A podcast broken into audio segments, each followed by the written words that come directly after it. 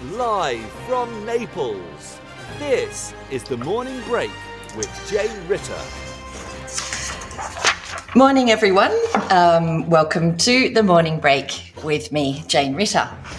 This morning, I am really, really excited. My guest is so much fun. You may know her from Instagram. Hola. um, lovely and warm here, and um, sunny days. Live from Naples, this is the morning break with Jane Ritter on Teachers Talk Radio. Tune in live at ttradio.org or to join in the conversation, download the Podbean app and search Teachers Talk Radio. Follow the hashtag TTRadio. Tune in, talk it out with Teachers Talk Radio.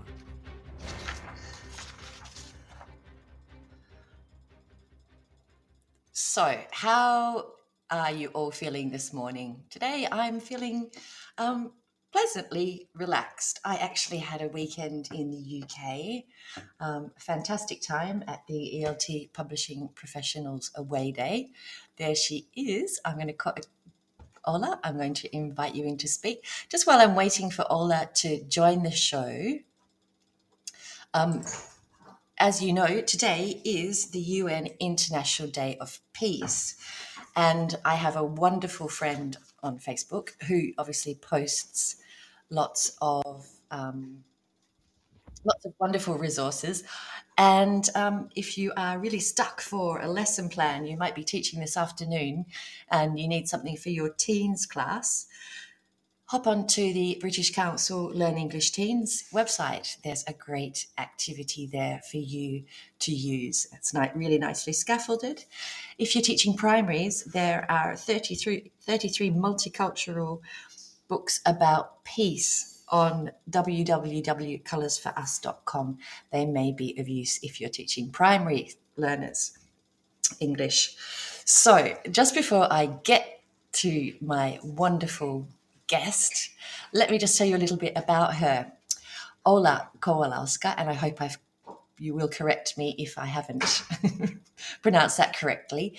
Ola is an English teacher, turned teacher trainer, turned language school manager, turned language school owner, turned business coach for teachers. And she has been helping language teachers wanting to work independently to make better money than they ever would working for a school. Um, she teaches them the basics of business, how to change their mindset for success. And she has a great weekly podcast, Get Rich a Teacher. If you have a chance to listen, um, she explores questions like Is it possible to work three days a week as a teacher? If I raise my prices, will my students leave? And occasional business sprints. Um, I do recommend you follow her on Instagram because her advice, her approach, her attitude is fantastic. So let's see. Ola, are you there? Hello, I'm here. Can you hear me? can, I can, and I'm so happy you're here. Oh, thank you so much, Jane. It's been like the sweetest introduction ever. Thank you. oh, there's lots more to know. Uh, I'm so happy to be here. Thank you so much for inviting me. I'm very excited to be talking to you. And um, hello to all the listeners. there, are plenty of them. I think, have you got, I can hear an echo. Have you got me on Hmm. Hmm. How do I change that though? I'm not sure. Mm, because I do not own any um, headphones, I'm afraid. Especially not the wired one because it's a stupid iPhone. Um, but Maybe when I speak, if you block me. uh, sure. That's great. Okay, I'm going to hand it over to you. Obviously, your journey has been quite. Um, it's it's a rocket, isn't it? Can you just tell our listeners a little bit about your teaching journey, Ola? Yeah, of course, happy to. Um, so I went into te- teaching by sort of an accident. so I've always known I was good at languages. I was very much, uh, that was probably the only thing I was ever really good at at school. Um, I could never really focus at, even though my family really thought I would be good at science and maths and things like that. That didn't turn out to be true, but I always loved English, German. So in high school, um, I kind of chose like a like a class profile. I'm originally from Poland, so that's why I'm saying high school. Mm-hmm. If it's confusing for anybody, um, and but then something happened, and I decided to study something that I thought would be more practical. So I started studying uh, political sciences, and oh my goodness, what a horrible choice! I was bored to death. So literally on my end of my first year at uni, I decided to start teaching. I found like a um, like a little um, little language school. I didn't need many qualifications. I already had some a Cambridge certificate, so that was enough. Started teaching and fell in love with it basically, and I was what was I, 19 back then. Wow. So yeah, I know. but yeah, I knew it was gonna I, I just I was gonna stay in that kind of line of work. I loved it. Um, so I started by working with children and uh, because I had so much energy, I've always had so much energy. That's also um, like it comes it comes across. I think it does, and I'm very much aware. um, uh, so I worked with teens as well, and people kind of assume that, oh my god, you're such a good like performer and you love working with kids, but like it wasn't really what I wanted to do. I I didn't feel that satisfied because I don't have enough patience as well. So I soon realized um, that I actually that I still love teaching, but I wanted to do more adult work and like work with people that really like kind of vibe with me. I get a lot of energy from other people. I'm like the extreme extreme case of an extrovert, I think. Mm-hmm. so I did, uh, having had five or six years of experience, I uh, did my CELTA. Um, so that was an interesting experience because, you know, it was challenging for. Uh, for a variety of reasons, we know CELTA is challenging in it's, general. It's challenging indeed. Yep, uh, but um, I I absolutely loved it, and I saw great potential in working, like even per- perhaps. So while doing CELTA, I already knew I was going to do Delta, and like somewhere uh, behind, uh, somewhere at the back of my head was always the idea the, of becoming a teacher trainer as well, because that appealed to me. Um, so basically, I did uh, a little bit of, of adult teaching, and then me and my husband kind of came up with an idea of moving to the UK from Poland. And I thought, yeah, I've got a CELTA. I know that they want uh, that kind of qualification if you want to find work there. And that's what happened. So we moved to the UK in 2016. But the reality hit me quite hard, unfortunately, because what the work. Oh, the work conditions were just awful. The first job that I found was paid literally ten pounds an hour. Oh, no. uh, it was, and and I think it was still quite common back then. So that was 2016, yeah. Mm. And that was even though I had um, an MA as well. So you know, uh, like I, I thought I would get something better, but I couldn't. There wasn't enough work. And if there was there was just seasonal work so like summer work and, and uh-huh. obviously there is a big boom in language schools in the summer. So i was a bit disappointed. So i quickly realized that if i wanted to have an advantage i would need a delta quite soon. Um, so i applied and i got in. Um, so i started my delta in 2017 and in the first week, another funny thing happened. I found out I was pregnant. oh, wow. so that wasn't ideal, but I did finish. I did manage to complete um, the Delta. Oh, hats, hats, off to you for that. I, I, kind of felt impressed with my own. Um, I don't know how I did. I think it was just like I knew I couldn't. Um, put too much pressure on myself because there is another little uh, uh, human inside me. So I think that's how I how I did it, and I did it quite well actually. Also ended up uh, sorry. Yeah. Um, so I ended up um, completing it in June 2017. So that was quite recent, you know. My I think that mm. ever since then my career has um, developed quite quickly because I also got a summer job as a DOS, as a director of studies in a in a language school, which was quite by chance. And then obviously I had a break because of um, you know having a baby, so I had a break for a year. But I still like I I'm always I've always been very restless, so I couldn't really not do anything. So I would give classes to uh, mums in my local area, and there were lots of Polish, Bulgarian, Romanian mums, and we would meet and have chats in English, and it was just lovely and just gave me that kind of sense of having a purpose. So that's what I did, and then when my maternity leave finished, I uh, applied for a managerial position in a language school in London, and again by chance I got it. Why do you say by chance? I don't know because only last year I realized that there was uh, that I don't actually believe in luck. Um, I just like saying it because otherwise it sounds like bragging, which is kind of interesting because one of the biggest things that I teach teachers that I work with now is mindset and having the right mindset and not and actually giving yourself credit for your accomplishments. I was going to say, I mean, that is a, a pretty. I've had uh, teachers with uh, with kids, like their, their partner's having a baby and they're and they're doing the delta, and it's stressful enough for them. But I can't.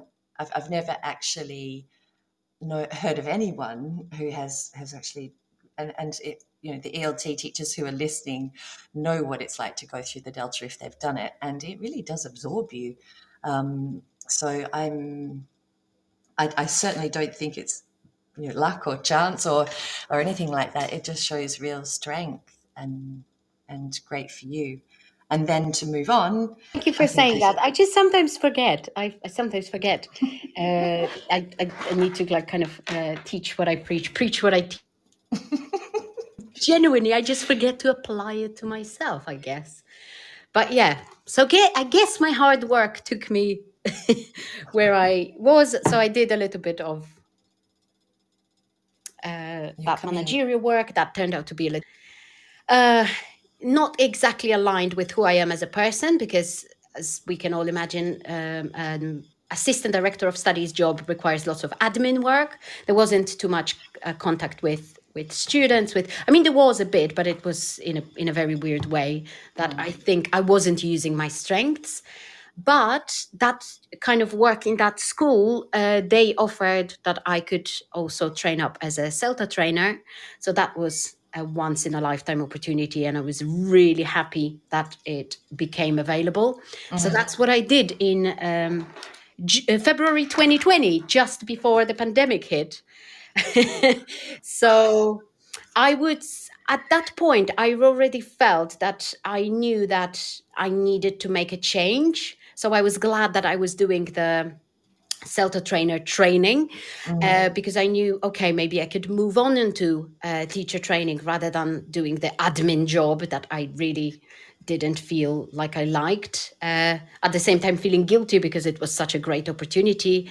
Uh, not many teachers um, are very are feeling very very stable especially not the ones that we worked with there is zero hour contracts the wages are not very high while I had a permanent contract. But you know, it just there there was always this this this feeling that um, it's unfair, and it's also not something that I would want to do long term. So yeah, that's basically basically sums up my teaching and uh, uh, and training career in EFL. Yeah. Yeah, this wasn't a planned question, but I'm just thinking, and I know there's quite a lot of talk at the moment about teaching in general and, and teachers' wages.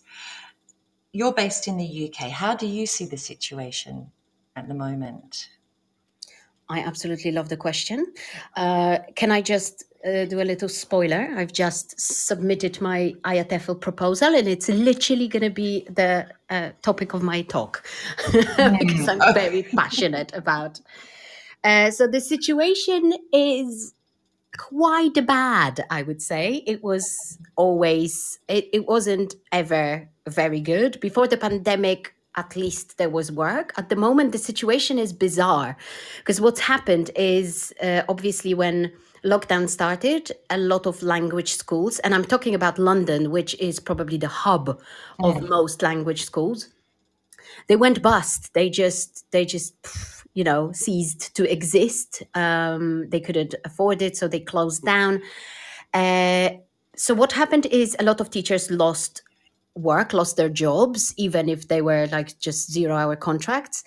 But after the pandemic, uh, they never went back. So there is lots of work apparently now because the industry is is like picking itself up, but there aren't teachers available uh, because I think people realize that it's just too unreliable, and um, they either went to do something else or they started working for themselves, which I obviously applaud very much and can help them with. uh, and and uh, the wages are at their uh, still still very much unsatisfying. So, you know, no wonder, no wonder, literally. So the situation is a bit bizarre, I, I would say. Yeah, so a bit of a, a debate on LinkedIn the other day about um, someone asking online teachers not to advertise their lessons at five euros an hour because it obviously completely undermines um, our professionally.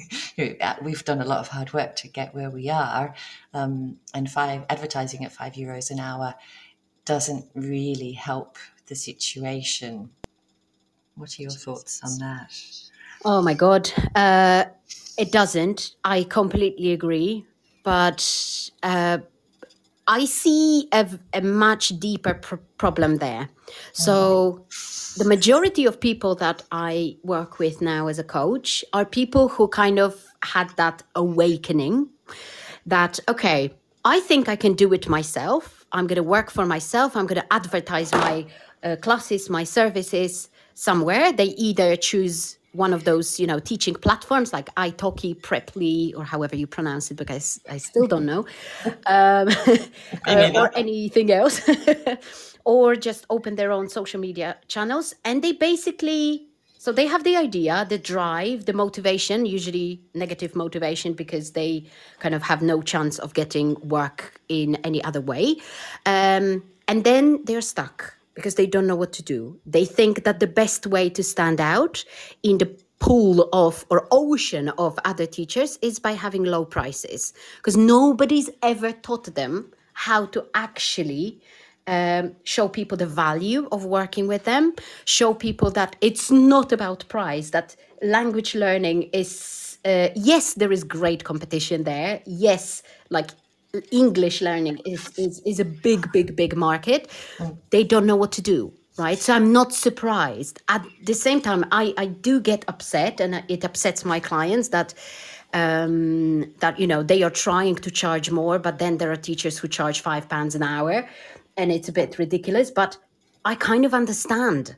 I kind of understand because it's it's gotten out of hand. And I think the platforms and uh, certain apps that have become really popular nowadays are also to blame. Mm-hmm. Uh, obviously, it's not their fault that that's the situation. There is demand for such stuff like Duolingo or lessons advertised on those marketplaces that are supposed to be cheap.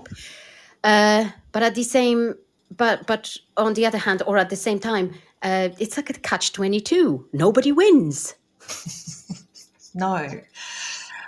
So I, i'm assuming this is what caused the shift for you. So moving out of teaching teaching tra- teacher training and um, what caused the shift into coaching? Yeah i had a i had a good think about it and it actually it wasn't clear to me for a for a very long time what caused that shift and what what really made me do it. Like i always knew that i wanted to work with teachers because i do understand them. I was one of them. I perhaps sometimes um like i understand what it feels like to have passion for something but also feel like you are you don't have freedom to actually express your potential um, so I wanted to lead that movement. That was my kind of first thought. And I know it's, it's so that's your mission. I think so, yeah. because I like to think of it as a mission as well. But then I also recalled a situation from uh, from the times when I worked as an assistant director of studies. There was a situation when um, we received some really amazing feedback about the school from the students who studied there, and they said that the school is great, this, the, like the organization is, is really really good, but the best thing about the school are the teachers. Mm. And while it's kind of obvious that teachers are the core of any language school. And like they they make that change. They influence people's lives so i asked the management like so why do we pay them so little? I literally asked that question very bluntly. I literally wanted to know like what what what's the situation? Like why um, is the school not making enough? What's the situation like margin profits? So yeah there was a big talk about how low the margin profits are blah blah blah. But at but one of the sentences that literally hit me and i think of it to this day was teachers knew what they were signing up for when they choose when they chose to work in EFL. And that literally enraged me. Mm, no, that and I, I so disagree with that now. I mean, I certainly I'm a an older generation. When I signed up for, for EFL, it was because I wanted to work for an organization that gave me the possibility to travel, to learn, I had the stability of a, a decent full time contract that enabled me to live comfortably in a foreign country. And I don't believe teachers are asking for any more than that, are they? Exactly. As if there was like this underlying uh, belief that teachers are greedy or that teachers are and this all like this this is such a deep deep deep um, I don't know, mindset sort of problem that generally people think that that you know education should be a mission so people wouldn't go into into teaching if they weren't passionate about it which is usually or like a hundred percent true but then as if um, expecting to be paid for it was too much which is like absolute BS. I'm not going to swear, but it, it, it, totally is because um, everybody deserves to be paid for a, for, a, for a job well done. And also, everybody deserves the stability. While it's not something that many, many teachers, especially in EFL, are getting. Yeah and they're living in, in, in foreign countries away from family um, support um, you know, a lot of the time they're doing it very much on their own oh absolutely right and i think this could be actually linked to that i don't know picture of um, uh, at least in england i've i've noticed it a lot that a lot of people who um, especially back in the day who decided to do the CELTA um, possibly not even having any other qualifications or a degree, which is not a judgment, it's just stating the facts. They would do a CELTA so that they can have something in their pocket and do as a side hustle while they're traveling. Mm. So, you know, that kind of person is not um, an image of a person who wants to have a career in that field, right? So, they're and kind those, of those people don't exist anymore because um, students come out of they come out of university with a huge student loan exactly. and they can't afford to just take a year off or two years off and travel around and I know. Those just times, just like those times are just like are long gone, right? And I bet mm. there are some people who still want to live like that, but the, but exactly times have changed. Nobody can afford that, but also like you know, um, if because I think that there is still some form of like looking at teachers through that lens of okay so especially efl i'm not talking about teachers in general but it's just so prevalent in efl that you know it's it's just it's never that destination that there it's assumed that nobody treats it uh, as a real career. And i think that's sad because most of the people i know they do treat it as their destination and like their dream career. They absolutely love it. So um, assuming I, that they are not serious about it is just sad. Linking it back to your, I mean, you're you're going, you're, you you went to IATEFL last year. Um, I mean, there are thousands of people there presenting, and they're all, you know, ELT professionals or academics, and that is you know that is a tiny part of the of the of the ELT community but it, it indicates it is a profession. Absolutely right. So why would we still think that it's not? But oh mm. well. Even the government. Uh, that's that's something I don't know if if the listeners know, but. Uh, when the lockdown started, um, the the EFL industry there was some movement towards getting a grant so that it would help language schools basically survive, right? Mm because a lot of language school uh, like the, the the capacity at which they work or the the um, the premise sorry at which they work is also tourism. A lot of people who come to the uk to study english are also at there. So to to to like kind of you know uh, travel a bit or at least see london or some other major cities in the uk and the government uh, denied that help so you know, it's not treated like a real industry, like a real. It's it's been forgotten. While the facts are also uh, quite uh, quite mind blowing because it still brings in a lot of money and it adds to the economy. Uh, at least in the UK and obviously in, uh, in in many other countries as well. People still want to study English. Let's be honest; it's still very much on demand. Oh, it's yeah, it is. Um, incredible. I know you have some really good advice for us. If it's okay with you, I'm just going to quickly break to the news. And when we get back, we're going to get listen to, to Ola and, and some advice that she might have to help us thrive better in the industry. Absolutely. See you after the break. Thanks. Hi, I'm Charlie Burley, the Teacher's Health Coach, and I want to talk to you about the first ever health and wellbeing event for educators, Rewriting Wellbeing. It's a full day dedicated to improving your health as a teacher through looking at your nutrition, movement, mindset, workload, and well-being in school. You'll hear from our incredible lineup of speakers, including Andrew Cowley, Jen Foster, Kimberly Wilson, Simon Bolger, and many more. There'll be talks, workshops, and time to network with like minded colleagues. We'll look after you all day with brunch, lunch, and all the refreshments. You'll get to meet our incredible speakers and our amazing team of ambassadors from the education space. It's a non profit event with all proceeds going to the amazing education charity EdSupport. This isn't one to miss. I look forward to seeing you there on the 22nd of October at Etc. Venues, St Paul's in London. You can search Rewriting Wellbeing on the Eventbrite website to find out more.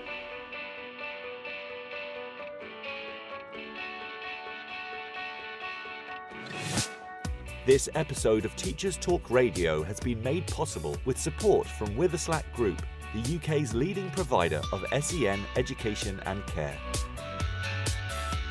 They're here to support you too through an ever growing offer of free resources, including webinars, podcasts, articles, and events aimed at supporting teaching professionals like you.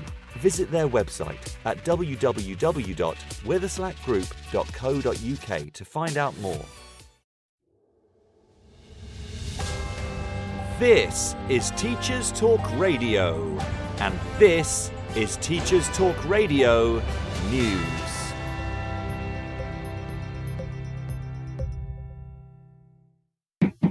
With schools across all four home nations due to close on Monday, the 19th of September, as part of the plans for the funeral of Queen Elizabeth II, much of this week's news is set to focus on issues away from reflections and remembrance of the UK's longest serving monarch. In Scotland, the largest teaching union has voted to go on strike in a dispute over pay. The Educational Institute of Scotland, known as EIS, rejected a 5% pay offer following a ballot. The EIS announced on Friday, the 16th of September, that 91% of the responses to the consultative ballot had voted in favour of strike action. 94% of votes were also in favour of rejecting the 5% pay offer. 78% of all union members responded to the ballot. The union, which represents 8 out of 10 Scottish teachers, will reject the offer next week and move to a statutory ballot on strike action. EIS General Secretary said teachers have simply had enough of the year on year struggle to achieve a fair pay settlement. She went on to say that 5% offer represents a real terms cut of 7%. Scottish teachers have previously been offered rises of 2% and 3.5% before the offer of 5%. The EIS said teachers' request for 10% was fair and reasonable. The Times has released its 2023 Good University Guide, with many media outlets from across the home nations reporting on the standings.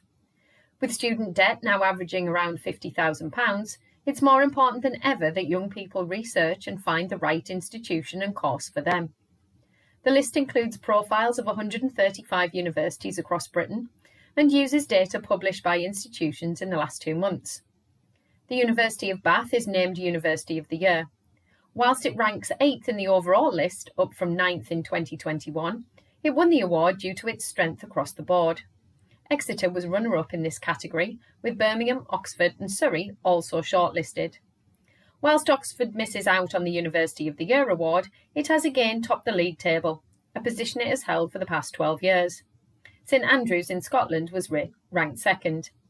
Durham University was named Sports University of the Year thanks to its collegiate structure, which encourages high levels of participation. The full list can be found by subscribing to the Times website. And finally, 250 former students at Bedford's Training College were awarded honorary degrees and reunited by the University of Bedfordshire this week. The graduates, now in their 60s, 70s, 80s, and 90s, attended the college between 1940 and 1978. The college, known in later years as the Bedford College of Physical Education, held special ceremonies to celebrate sport and lifelong learning through physical activity. Most of the recipients have taught PE in schools, universities, and local communities over the decades.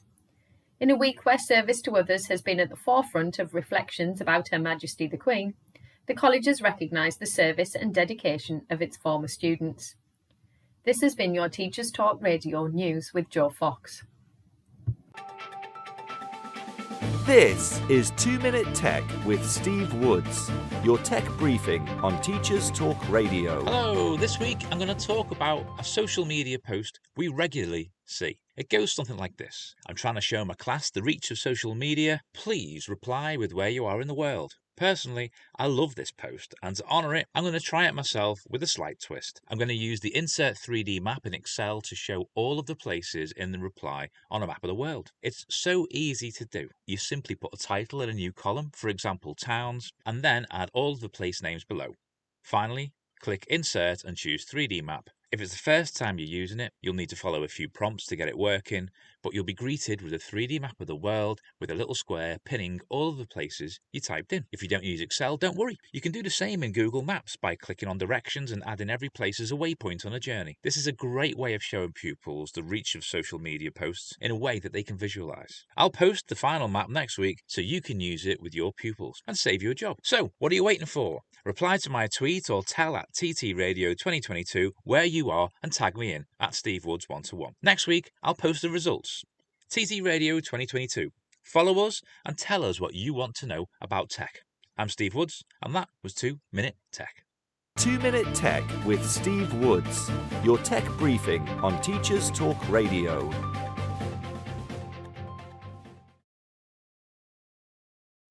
And we're back. Ola, um, a question for you. Um, how do you help teachers? Tell us a little bit about what you do.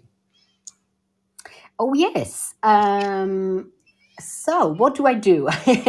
Many things, but basically, um, the whole idea is to take the unknown out of the setting your own business as a teacher, finding your own students, and feeling less overwhelmed, less lonely, and more like you know what you want to where you want to get basically. I also help people uh, get the clarity because very often they just come to me with an idea of yeah i don't think i want to work for schools anymore in whatever context that was because that could have been a private language school or sometimes it's state education. I also help people from different countries so you know those those contexts really really vary. But yeah i help them I help them with with uh, getting that clarity, gaining um, also lots of self belief because it takes a lot of that in order to persevere uh, when building your your own business. I never say that I help people go go freelance because to me that's a completely different story. Freelance to me is still being out of um, because of a lack of a better phrase at the mercy of projects or clients who pay you. While when you build your business, you basically decide who you work with and who you attract to your business. So that's what I help people do. Go completely independent um, and offer their teaching services, lessons or courses or educational products to um, a, a wider wider audience where they take all the profits. Sounds like a dream, doesn't it? No, I, I actually really like the definition of freelance as opposed to business owner. It's, um, it, it's clear. Great, I'm glad you resonate because I always think like I, I, I ask I do ask a lot of teachers so do you consider yourself a business owner or a or a freelancer and a lot of people say freelancer because there is there is a bit of a of it's a bit vague whether uh, one is different from the other but for me the difference is quite clear Yeah, I, I clearly define myself as a freelancer because I am often at the mercy of product of projects. right Yep. Yep. Yep. That just set the little light bulb moment there. Thank Mm, you. no problem. Tell us about some of the people you've helped. Right. So I started in uh, 2021, which is mm, just a bit over a year ago, uh, helping people on a one-to-one basis. So I started with a few clients from from different uh, again different contexts. There were a lot of obviously a lot of polish people because i attract with my very popular polish last name it's literally the smith of poland. Um, so that's that's uh, that's obvious that a lot of polish people will kind of seek my advice but also international people. So a lot of ex celta uh, trainees came to me for help and advice and and we work together on setting up their instagram profiles or linkedin profiles building their email lists so they can um, nurture their clients there um, any form of advice on uh, marketing, content creation. It really varies depending on what they want to achieve. But basically, these are these are the things. I help them turn what they already know, the teaching skills, into uh, into into some assets into their uh, so that they can build their businesses. Because very often teachers don't even see how they could translate some skills that they already have into business. And sometimes all it takes is a little bit of direction and a little bit of uh, like actual knowledge about how marketing works, how um, selling works, that, for example, how pricing works, because that's a big problem that people have. Um, so I help them with that basically. They think they need to listen to your podcast. If I raise my prices, my, my students will leave. oh my god that's just such a common misconception and people say it. Obviously i hope people know that the title was because i wanted to challenge that. And a lot of people who are in my orbit already know that it's not. It's not like that. People won't necessarily leave. They might leave if you raise your raise your prices but that's not necessarily a bad thing. Um so yeah it's it's also it's it's kind of um it's very it, it gives me a lot of satisfaction to help people in uh, via my podcast as well as you mentioned because um, very often the, the titles for the top uh, or the topics for the podcast come to me very easily because i used to think all those things that i then challenge or uh, or kind of shed some more light onto. So that's why that's why it's it's uh, it's a very special project for me definitely and it's wonderful that you can you're reaching so many people people and they're they're reaping the benefits. I hope so. Who inspires and influences you? That's an interesting question, and I actually struggled with uh, this question because um, there is a lot of a rebel in me. So I could like it's very hard for me to say if there is a person who whoever influenced me, whoever like had any form of um who, who inspired me. Um and I guess it would be a combination of people. Like I obviously am very much uh, drawn to people who are like the the um, what would you call them? Like the champions of the underdog. Like like people who help. I know again. Um, people who like for example there is this. Um, I think she's American. She is a business coach for minorities and mainly black minorities uh, or not minorities but for for black women wanting to build their own businesses her name is rachel rodgers and the book that i read by her was we should all be millionaires which appealed to me very much because why not? That's Yep. one. And the other thing is that you know she's also showing people what's possible. And that kind of idea of showing people what's possible has always appealed to me a lot. So again there isn't there isn't a specific person that influences me or inspires me. It's like like more more more of an idea of showing people that they've got more potential that than they've got. Um, or like proving to something that you can achieve a lot even if your circumstances were quite challenging or difficult. Or even if you've got something that you're not that you're afraid is a weakness. So i'm very open about the fact that uh, i've got adhd and i like talking about this because I genuinely feel that uh, it helps people feel more validated and more less lonely and less like you know as if they were outsiders because there is nothing to be ashamed of. It's true. Um, and it, being open and honest to that can only sort of validate. I mean, you've been very successful, but um, you, you, you have obviously worked with it. Um, amazing.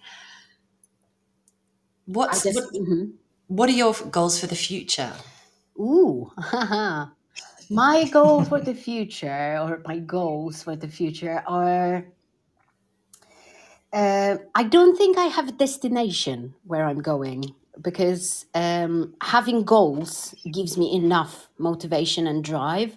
I've always been quite driven by by doing new things, by doing things that are challenging, by even that thought again came to my head. It's just about showing people what's possible. And um, it's it's about so yeah i could say yeah i i want to show prove to people that even a teacher can make a lot of money for example. I could say that why not?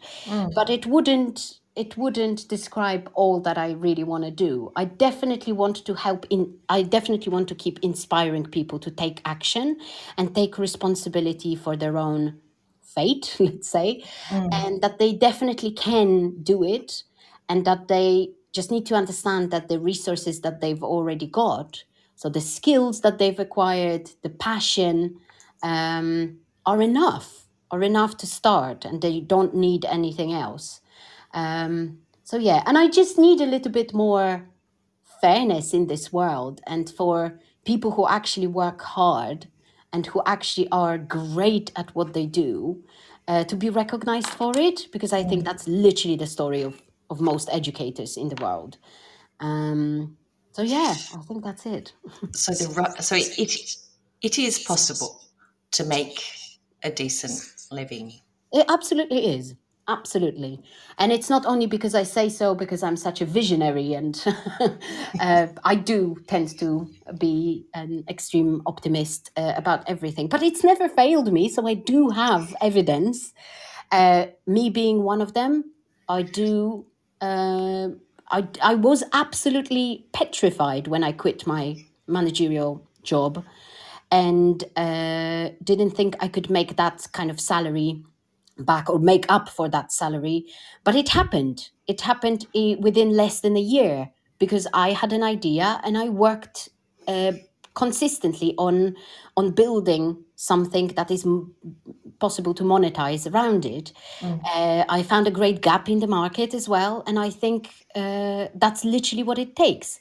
And I also obviously have evidence from people that I work with. I've um, worked with uh, teachers who, like, when they came to me, they would be charging the the you know five dollars an hour, and then they their confidence grew so much, and they started showing that there are completely different things that matter such as the results that their students get or um, the, the, the, the fact that you know the more recognized they are as a brand and as a specialist as well in a certain area of teaching um, helps so much to to um, be able to charge more and to actually build a business model in which we're not just teaching all the time because that's another problem that people have um, they think that it only counts when they actually do active work with students.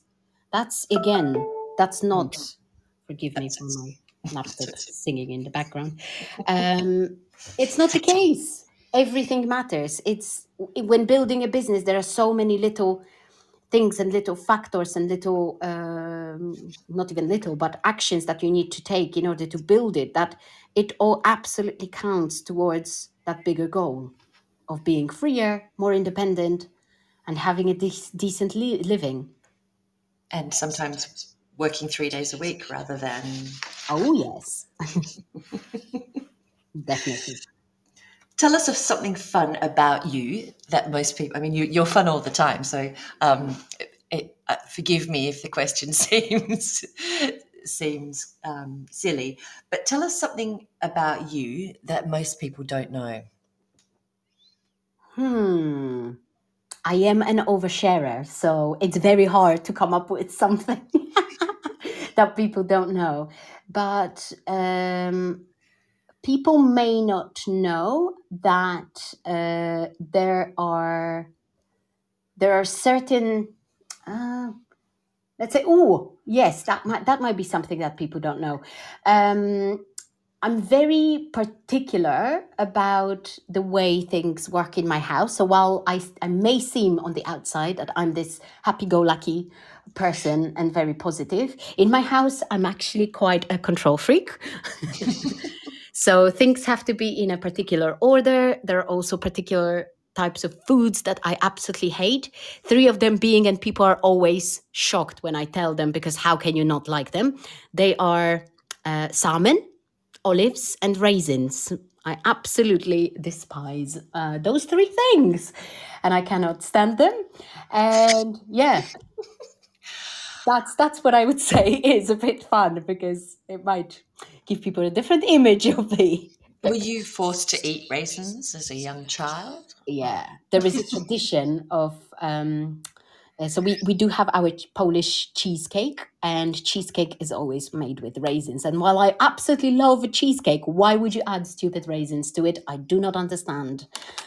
Until today until this day. I, I live I live in Italy. At Christmas, there's always a, the pandoro or panettone. oh yes. Oh. So you would you would be a pandoro. Mm-hmm yeah or panettone, not Pandora, Pandora, Pandora. There are no, there are no raisins or sultanas Oh, in so it. If you were a vegetable, what vegetable would you? be? a vegetable i can imagine myself um, as an aubergine because it's just a bit quirky. It also takes up a lot of space, and I do take up a lot of space, and it's got a cool, vibrant color. Yeah. I think I would be an aubergine. I have attended. I mean, I obviously live in southern Italy and just went on holiday in Greece actually. So there, it's actually one of my favourite vegetables, Ola. Ah. Um, there is a, a parmigiana which is fantastic here. And last last weekend, I spent several hours making a traditional moussaka. And and um, yeah, no, I'm with you on on that vegetable. Amazing. Sounds delicious. Do you have a favourite film? Ooh, I do actually have a few. That's another funny fact. So um, I'm also a mum. I've got a newly five-year-old son, uh, whose name um, I guess we came up with it based on one of my favorite films, which is just a bit funny. Um, it's quite a rare name, I would say and the film is about I, um, I'm, I'm going to try and describe it and see if people can guess in their minds so it's a film from the 90s with jean reno it's a i think it's a french american production natalie portman plays there as well he's an older guy she is a little girl and they develop a friendship he is a serial killer as well oh. and do you know the name of the film no Oh no! Oh my god! I thought everybody knew it. Um, it's Leon. Leon. Oh, yes. Yes, yes. so I loved the film. I've always loved the name. And yeah, that became my son's name.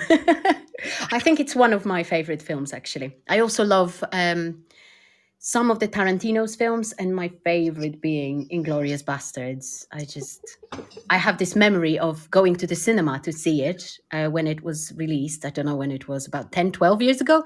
Yep. And I went to the cinema, and it was the first time when I saw the whole audience after the screening stood up and clapped, honestly, in a cinema. Wonderful, absolutely wonderful. Now, I know that your superpower is teaching and sharing knowledge.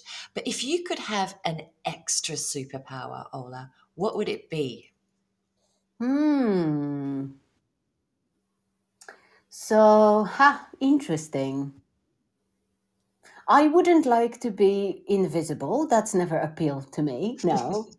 I think it would be, uh, it could be like one of those I guess it could be a device or some or a superpower, I guess, of being able to um, be in multiple places at the same time possibly. Yes i would love to be in multiple places at the same time. I'm always i always have this feeling of like oh i'm missing missing out on something or i'm working but i would love to be somewhere else and and be seeing someone or or be on holiday at, at the same. Sometimes i have this need to to to to like multiply. Yeah maybe multiplying myself. Cloning yeah a self cloning yes. Oh that would be so good. So that does sound a bit tiring for me but i know. I'm just, just i'm just never satisfied. I am that kind of person who like kind of always is on the go uh, on the move and yeah it actually does appeal to me a lot now when i think of it okay. For those who are listening that want to to get in touch with you um, and and follow you, where can they find you, Ola? Right. So um, I would be very happy to welcome everybody to my Instagram account where I hang out daily. I think that's that's where I uh, like kind of focus most of my energy um, on, and I've built a lovely community there as well. So that's that's where I am, and that's at Ola underscore t- coaches underscore teachers. Um, or when you if you type in my name Ola Kowalska, you can I will probably pop up. Although I don't know, my name is quite common, so. um, but yeah, that's that's where I can be found, and I post lots of content. But to be honest, my favorite thing in the world is being on Instagram stories because they are very spontaneous, and I usually do them and like record them uh, very much based on like an impulse and that's what i think people also find appealing because we usually have conversations based on my little reflections or things that i've done. And it's just worked wonderfully for me in terms of like having fun in my business but also actually marketing myself because people got to know me as a person there. And i consider it as strength. A lot of people are a bit afraid of doing that, but I consider it a big, big strength if you if you're comfortable with with that. So Instagram being one, then obviously there is my podcast, Get Richer Teacher, which is available right, uh, which is available uh, on all sorts of uh, podcasting platforms. Uh, and my website, I guess, would be a good uh, place if anybody wanted to read on uh, how I help teachers, what kind of programs I've got, and um, if they wanted to get in touch. And that the website is olakowalska.coach. com, so it's quite easy to remember. Fantastic. If you had to choose Instagram or LinkedIn, oh, oh definitely Instagram. I mean, not because I particularly like it as a consumer, but it's because it just worked wonders for me and my business. That's it. And that's also not to say that if somebody comes to work with me, I would say just open an Instagram account. Absolutely not, because this uh, like presence on online depends on a lot of factors, and it should always be considered based on that particular person's situation or target market. So, but it just worked so well for me that yeah, for me it's a clear choice.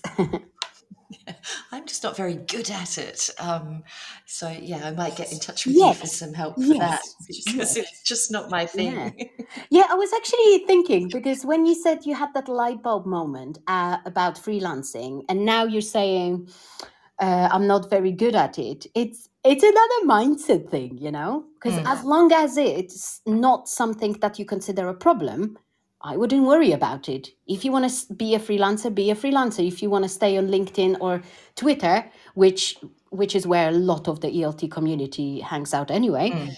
uh, just do that, right? There is no one fit, uh, one size fits all.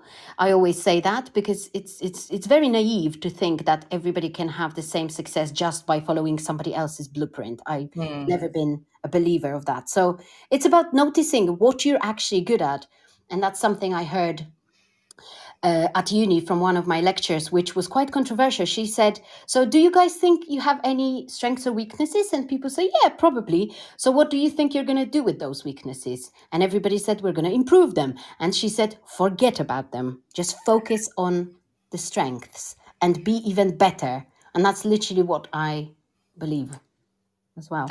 Fabulous advice. Lucky you to have that. Yeah. And, and it does make it makes complete sense, doesn't it? Yeah, it totally does. And it helps you feel more confident because you genuinely feel that if you genuinely know that you're good at something, that then you naturally feel like, yeah, I, I just can do it. Right. And then you can think of outsourcing the weaknesses or thinking about uh, like, oh, can I actually avoid that? Or and it, that's absolutely okay. Um, Diana has just asked to speak. Um, maybe she's got a question for you. Of course. Diana, I'll just invite you um, in. And Diana, did you get the invitation?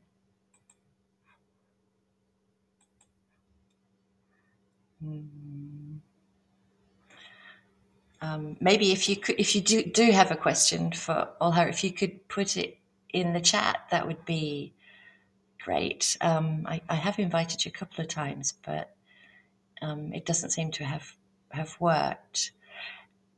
Um, do let us know in the chat. Yeah, we'll, we'll keep going. Oleg, please do. Please do. Finish what you're saying. Okay. We're actually almost out of time, which is, you know, um, please do come back with some some more advice. I would be so happy to. Um, it's you know it's hard to like kind of share everything I know and like in, in just one hour of a conversation. So I would be very very very honored and happy to come back and um, share some tips on a very specific topic. If anybody has any questions, actually, I would be very happy to uh, to do that. Again, it's been a pleasure. Thank you again. Um, thank you, everybody who's joined us in the studio. And if you're listening back, um, I hope you find the conversation that I've just had um, as inspiring. Um, thank you, Ola. It, it, has just been wonderful, wonderful talking to you. And um, I hope to see you back on the show again soon. Thank you so much, Jen, Jane, for the opportunity. It's been lovely speaking to you and very natural as well. I love this experience of this live interview. I love spontaneity, so it's it's it's like literally very much up my street. Thank you so much again. Thank you to all the listeners, and yeah, please get in touch. I love meeting new people, um, talking to you in private messages is is one of my favorite business activities. So um, don't be a stranger. Thank you again. Thanks, Ola. And thank you, everyone, for joining us. See you again next week, same time.